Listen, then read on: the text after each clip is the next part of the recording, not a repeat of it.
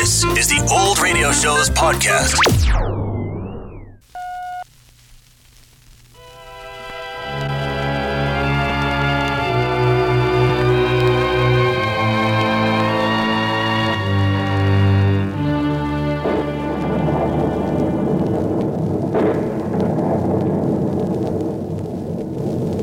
Mystery Playhouse, starring Boris Karloff.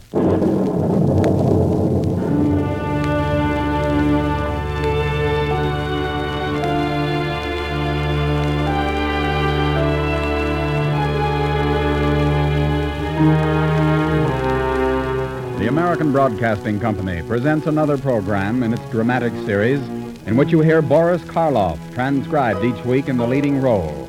Mystery Playhouse is, in a sense, a radio anthology of strange, exciting, and bizarre tales. Tales of a kind the world has enjoyed since time began. Tonight, Boris Karloff will tell us a story of a man and wife who suspect each other of being a criminal. It is called The Night Reveals, and Boris Karloff will play the role of Harry Jordan.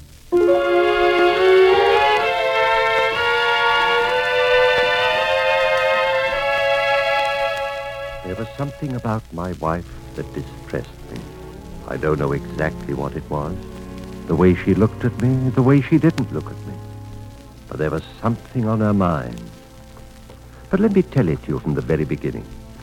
About two weeks ago, I came home quite late, about one in the morning. You see, I'm an investigator for the Herkheimer Fire Insurance Company, and it often keeps me very busy. My wife, Marie, and my son, Johnny, were both fast asleep. I undressed and went right to bed, dozed off almost at once. And then I was suddenly sitting upright in bed with a strange feeling. I looked over at my wife's bed. It was empty. I went into Johnny's room. She wasn't there. And she wasn't in the house at all. I looked at my watch. It was 1.30, just half an hour since I came home. I dressed quickly and went out and rang the elevator bell. Steve, the night man, was a long time in coming up. I stood there, nervous and worried, not knowing what was going on. Sorry to be so long, Mr. Jordan. That's all right, Steve. Afraid my family's keeping you rather busy. Yes, sir. Uh, how long ago did my wife go down?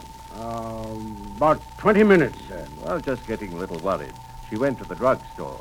Well, the only one open now is the one on 96th Street. I guess that's what's keeping Mrs. Jordan. It's a long walk. Anything wrong, Mr. Oh, Jordan? no, nothing, nothing. She, she just went to get some aspirin.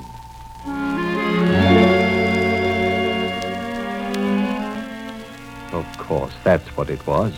She had gone to the drugstore. I was just making a fool of myself. I walked slowly towards 96th Street, and when I reached the corner, I looked down the avenue, but there was no one in sight. I turned and began to walk slowly back to the house when I heard footsteps behind me. I turned around. It was Marie. She was as surprised as I was.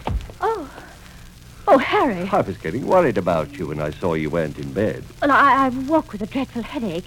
There wasn't any aspirin, so I went to the drugstore. But I, I just bought a large bottle only a couple of days ago. You did? Ah, I didn't know. Anyway, you shouldn't worry about me, dear. I was only gone about five minutes. Five? That's all it took me.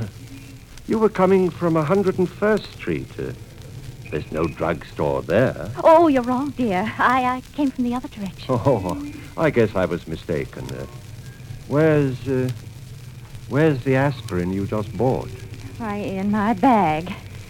Come on, Harry. Let's go back home.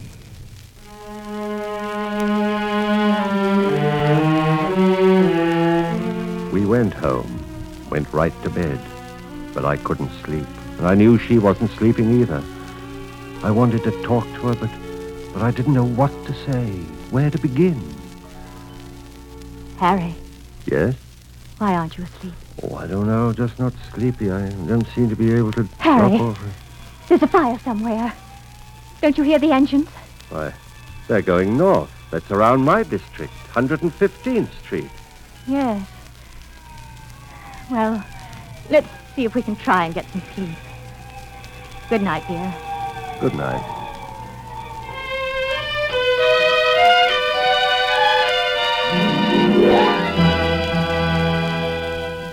soon as I got to my desk the following morning, Mr. Parmenter, the head of my department, sent word for me to come into his office. I put my hat away and went at once. Oh, hello, Jordan. Close the door and come in, please. Yes, sir. Jordan, we had a bad fire in one of our buildings about 1.30 this morning. Oh, uh, in my district? Yes, the one on 115th Street. The tenement house. Yes. Uh, any, anyone hurt? Fortunately, no. If it weren't for the new fire escapes put in last month, this would have been one of the worst tragedies in the city. You know how it started? Well, I was there last night. I think it started in the hallway. I'm not sure. Arson? And I don't know. I'd like you to take a look. The building was heavily insured. Our company is in deep. I'm ready to go right now, Mr. Parmenter. Good. You'll get your hat and we'll leave at once.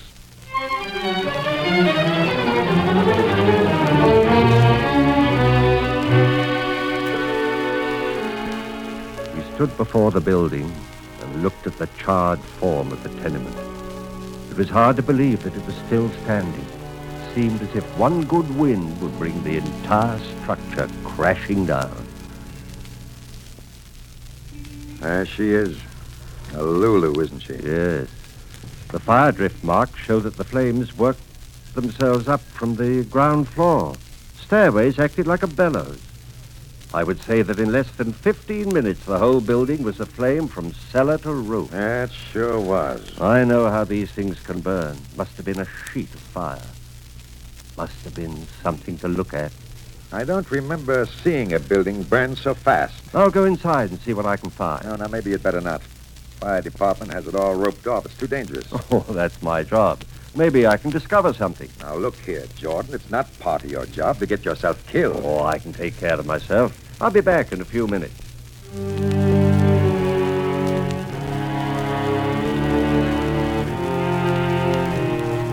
I held my breath. My heart hammered away at my ribs as I walked carefully into what was once a hallway. The ashes and charred wood underfoot was still warm. I touched nothing, for the hallway walls could collapse at a touch.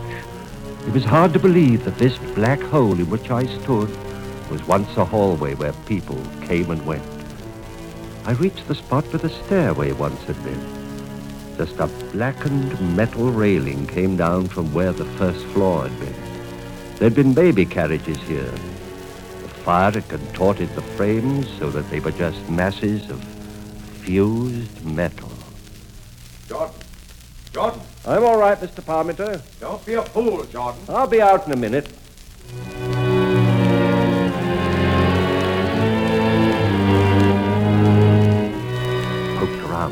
Foot in the ashes and charred wood, but found nothing. And as I turned to go, something caught my eye. It was yellow and had a bright gleam. A piece of yellow metal that fused with a piece of twisted metal bar that had once been part of a baby carriage pried it loose with my penknife, put it in my pocket, and then went back. She's burnt hollow, isn't she? Yeah, she's a complete loss. This building will just have to be torn down. Learn anything? Started in the hallway under the stairs. I found a piece of yellow metal that doesn't belong on the frame of a baby carriage. Oh? Let's see it. Oh, I don't think it's anything. It's part of a baby carriage. Guess I'll take it home to my kid. He likes shiny, bright things. Any uh, possibility of arson? Mm, I don't know. It's, of course, it's always possible.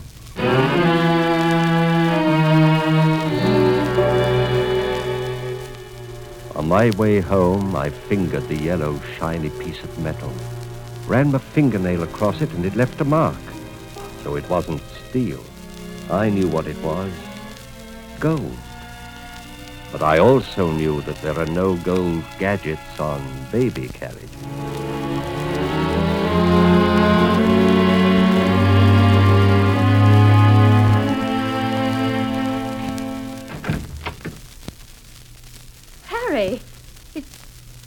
Anything the matter? No, why do you ask? Oh, your clothes, they're all full of ashes. Well, I got myself filthy looking over that building on 115th Street. Daddy, Daddy. Hello, Johnny. How is my boy today? Mommy bought me a new boat. Did you buy me candy? Oh, I'm sorry.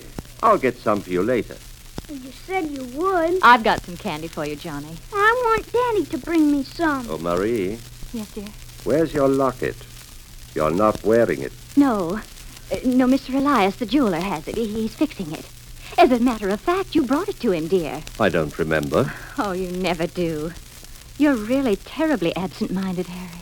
Daddy, can you bring me the nugget candy you brought me yesterday? Sure, I can. I'll bring it tomorrow when I come home from work. You know, it's funny, Marie. I, I really can't remember anything about the locket or going to the jeweler's. Well, then, if you didn't take it down to old Mr. Elias, it must still be in your suit. Which suit? Well, I don't know what suit. Why don't you look through all your clothes? I'll do that right now. It was 18 karat gold and cost me a lot of money. Yes, I know, Harry. I'd be miserable if you lost it. Oh, I have a splitting headache. Maybe you'd better see a doctor. No, no, dear, I- I'll be all right. Daddy, can I have a penny? Two pennies? Here's a nickel, Johnny. I want a penny. I haven't got a penny. You'll have to take the nickel. I'm going to my room, Marie, and see if I can find that locket. I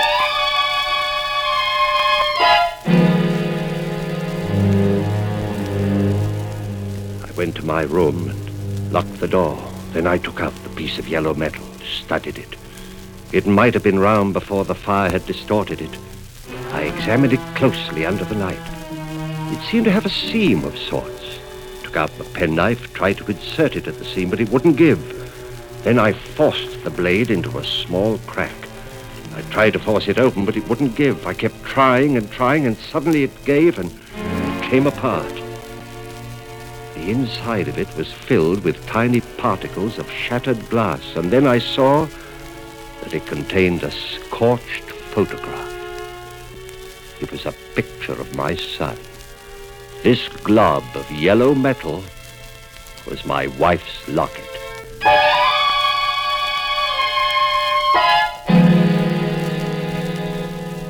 Daddy, tell me a story before I go to sleep. I just told you a story. Now go to bed, son. No. Stay with me just a little while. Now, now, Johnny, you know our rule. I'll give you just one hug, and that's all. No, two hugs. all right. Uh, now, good night. Sleep well. you too, Daddy. Harry, Oh, Marie, you, you startled me. I thought I heard Johnny cry. Just put him to bed. Go into the living room. I'd like to talk to you.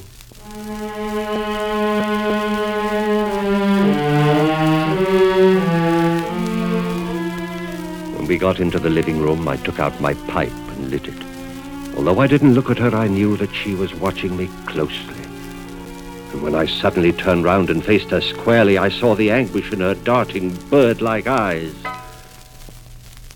If there's something troubling you, Marie, I, I wish you'd tell me. There, there's nothing troubling me. If you're not feeling well, maybe you should see a doctor. No, dear, I'm feeling fine. It's just one of those headaches. It's going away. Harry, I read about the fire on 115th Street in this afternoon's paper. Well, was it as bad as they said? Completely burned out, except for the brick walls. Burned like dry newspapers.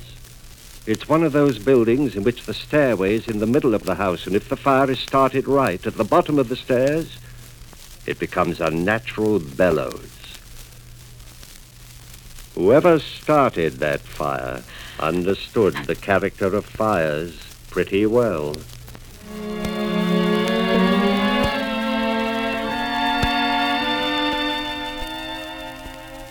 She watched me with eyes now still, bright and tense. She listened to me with her whole body, leaned towards me as I spoke of the fire, her fingers stiff and still upon the table.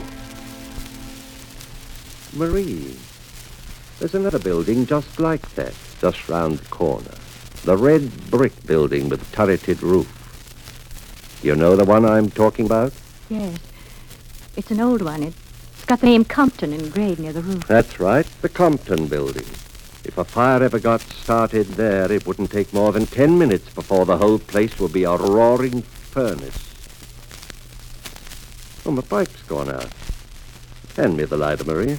I'll light it for you, dear. Thanks. I'd rather light it myself. Mm, let No fluid in it. Oh.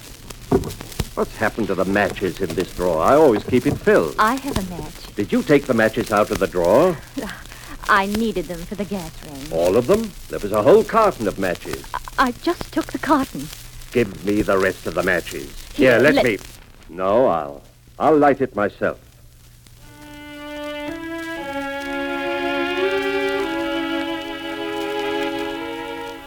Matchbook was crumpled as if it had been held tightly. I had to strike the match on the cover several times before it took flame with a tiny explosive sound. It sputtered and hissed a little as it slowly crawled down the matchstick. The cone-shaped flame, bright yellow on top and blue at the base, grew larger as it fed on the matchstick. Marie stared at the flame. She stared at it with her mouth slightly open, staring at it as if it were alive and beautiful. I held the flame to my pipe. The living flame darted into the bowl, enkindling the tobacco. Marie watched, and a quiver went through her. I put the match in the tray, and soon it curled up and died in a last tiny puff of smoke. Your purse, Marie. May I have it? My purse. Why do you want my It's full of matches. matches? Why should it be full of matches? Because you put them there. Oh, that's ridiculous. Let me have your purse. I'll show you. Ah, here we are, crowded with matchbooks, safety matches, and two of my lighters. Oh, please don't take them, Harry. And here are several newspaper clippings, clippings of fires. Fire on 115th Street, a total loss. Police suspect arson and destructive fire on 3rd Avenue. And this clipping. Pyromaniac confesses how he started fire in warehouse without actual use of flame. He placed cotton waste, soaked in oil, underneath a pile of rags behind a stairway in a badly ventilated place. The cotton waste grew warmer and warmer until it burst into flame long after he was gone. Although we didn't get as much satisfaction as actually using a match, it, it was by far the safest way. Why are you saving all these clippings? I was going to give it to you. It might be of use to you in your fire investigation work. Yes. Yes, it would be very helpful. Harry, where are you going? Just going down to get a paper. Oh, it's very late, dear. Let's go to bed. I'm just going for a paper. I, I want to think over what is the best thing for us to do. Oh, Harry. Look, darling, go to bed. We'll talk about it tomorrow.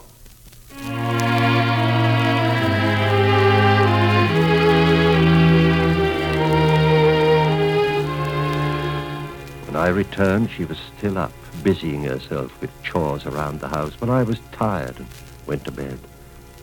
I couldn't sleep and waited for Marie to come in. Finally, she did come in, but she was still dressed. She brought me a hot cup of cocoa. I brought you some cocoa, Harry. I don't want any. It'll make you fall asleep. Oh, I'll get by without it. Please, Harry, you need the sleep. All right, all right. Leave it on the table. It doesn't taste very good when it's cold. I'll drink it right away. Good night, darling. Aren't you coming to bed? As soon as I finish sorting out Johnny's clothes. Sleep well, dear. I didn't drink the cocoa because I was sure it had other ingredients in it besides the sugar and cream. I got out of bed, found an empty bottle on the dresser, poured the cocoa into it, and hid it under the bed. And I lay down again and waited. It must have been 20 minutes later when I heard the door open softly.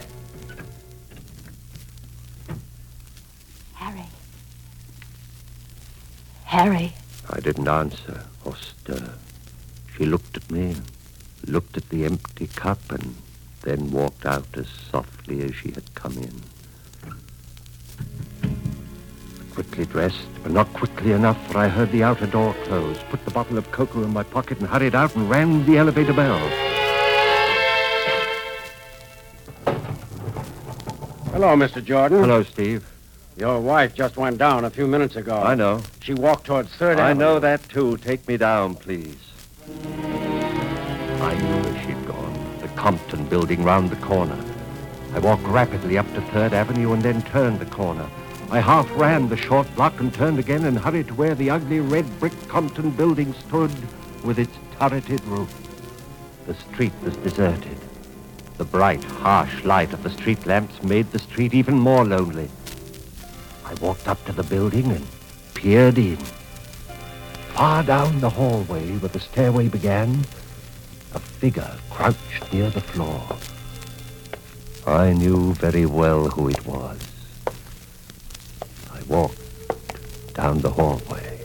Who, Who is it? It's me. Harry! Come on, Marie. Let's get out of here. I was only trying. To. I know what you're trying to do. Let's go home. No, Come dear, I- on, Marie. Please, please don't protest anymore.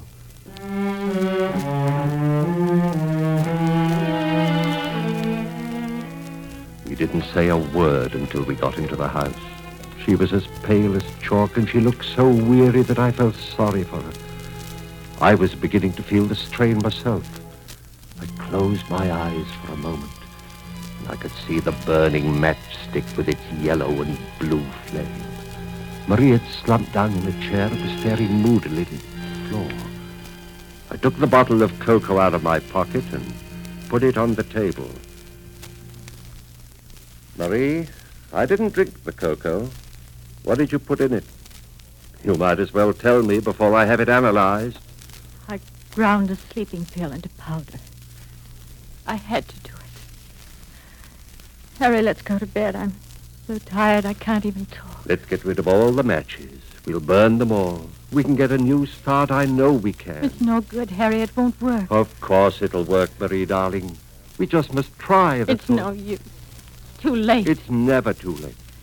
I'm going to burn up every match in the house. Oh, no, Harry. I don't want you to do that. That's the best way to start. Oh, please, Harry, don't. Oh, See? We've burned them all. We'll burn them all in the tray. Give me the rest of them. no, Harry. I won't give them to you. I won't. I won't. The large, heavy glass ashtray on the table, the book of matches was burning quietly. Just one corner of the book was aflame, and from the other corner, a wisp of white smoke rose straight into the air, breaking near the ceiling. I thought the book would burn itself up, but suddenly the fire went out, leaving half of it unburned. Stared at the charred book and then at Marie, who had watched the flame with fascination. Let me have the rest of the matches. No, Harry. Give them to me at once. Please, please, Harry, let's go to bed. Oh, I slapped her, and then I reached for her purse. She wouldn't let oh. go of it and fought to hold it. I tried to twist it out of her grasp. She wrenched it out of my hand and ran towards the door. I caught her, but she fought back with the ferocity of a tigress. She clawed at me, scratching at my face. I fell back at the table. She came after me. Picked a heavy glass ashtray with both hands and hurled it at my head. I remember the sharp, crushing pain and then nothing.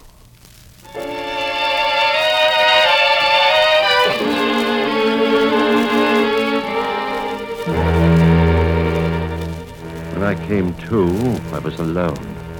There was a heavy, pulsating pain in my head. At first, I couldn't remember where I was or, or what had happened. Slowly, it all came back. I felt my head sticky with blood, went to the bathroom, washed it, and suddenly came to me. Johnny. Where was my boy, Johnny? I ran into his room, but he wasn't there. He wasn't in his bed. She had taken him and run away. I became panicky. Where would she run? There was only one place she could go. Her sister, her sister Martha. I had to follow her. I didn't wait for the elevator, but ran down all the six flights.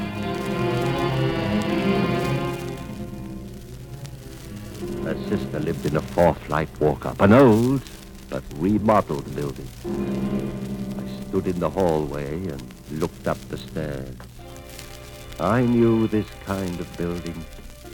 If they ever caught fire, you just wrote them off the book.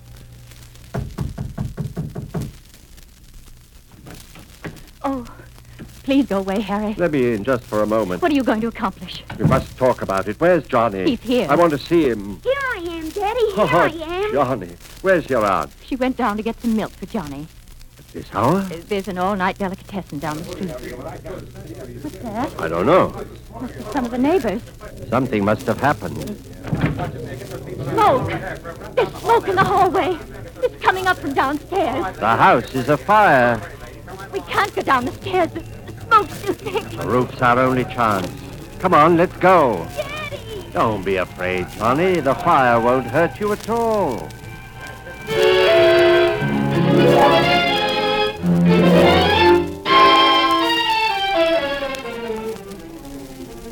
We were on the roof, and I could see the flames pouring out of the windows below.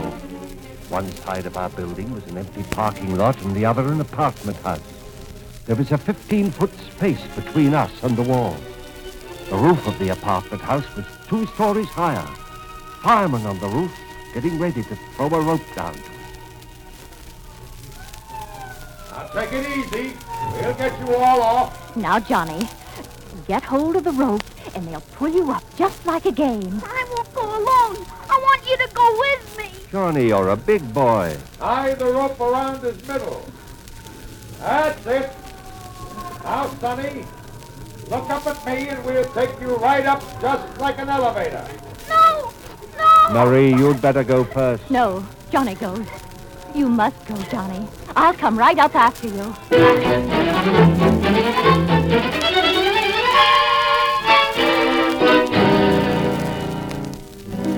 A few minutes later, we were all safe on the ground, watching the great fire, now a mass of flames eating the building up before our eyes. Policemen came over to us. Are you folks all right? Yes. But my husband, this man, What's the matter with him? Is he hurt? yes, he's badly hurt. He's a pyromaniac. He set fire to this house. He, he set fire to many houses. I can't keep quiet any longer. I can't. I can't.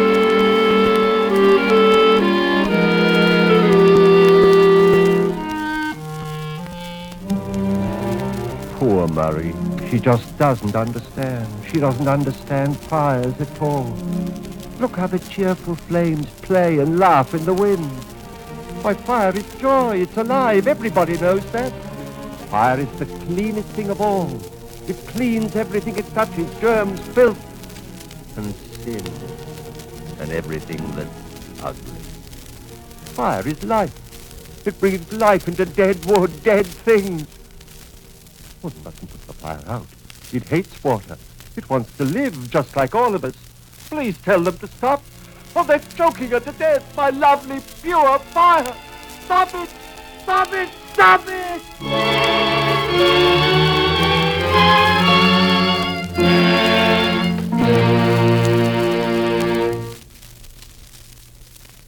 Mystery Playhouse, starring Boris Karloff.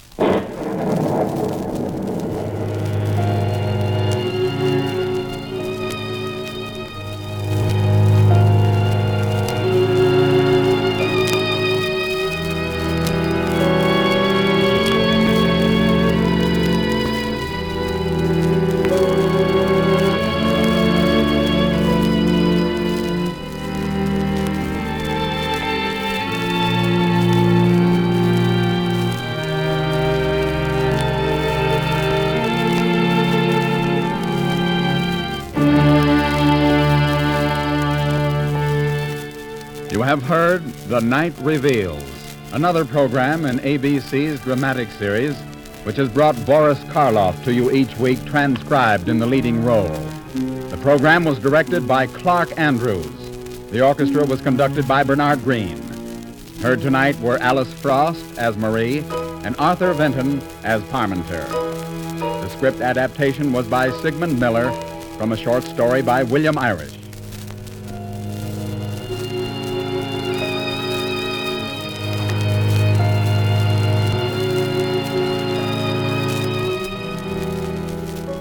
Gene Kirby speaking. This is ABC, the American Broadcasting Company.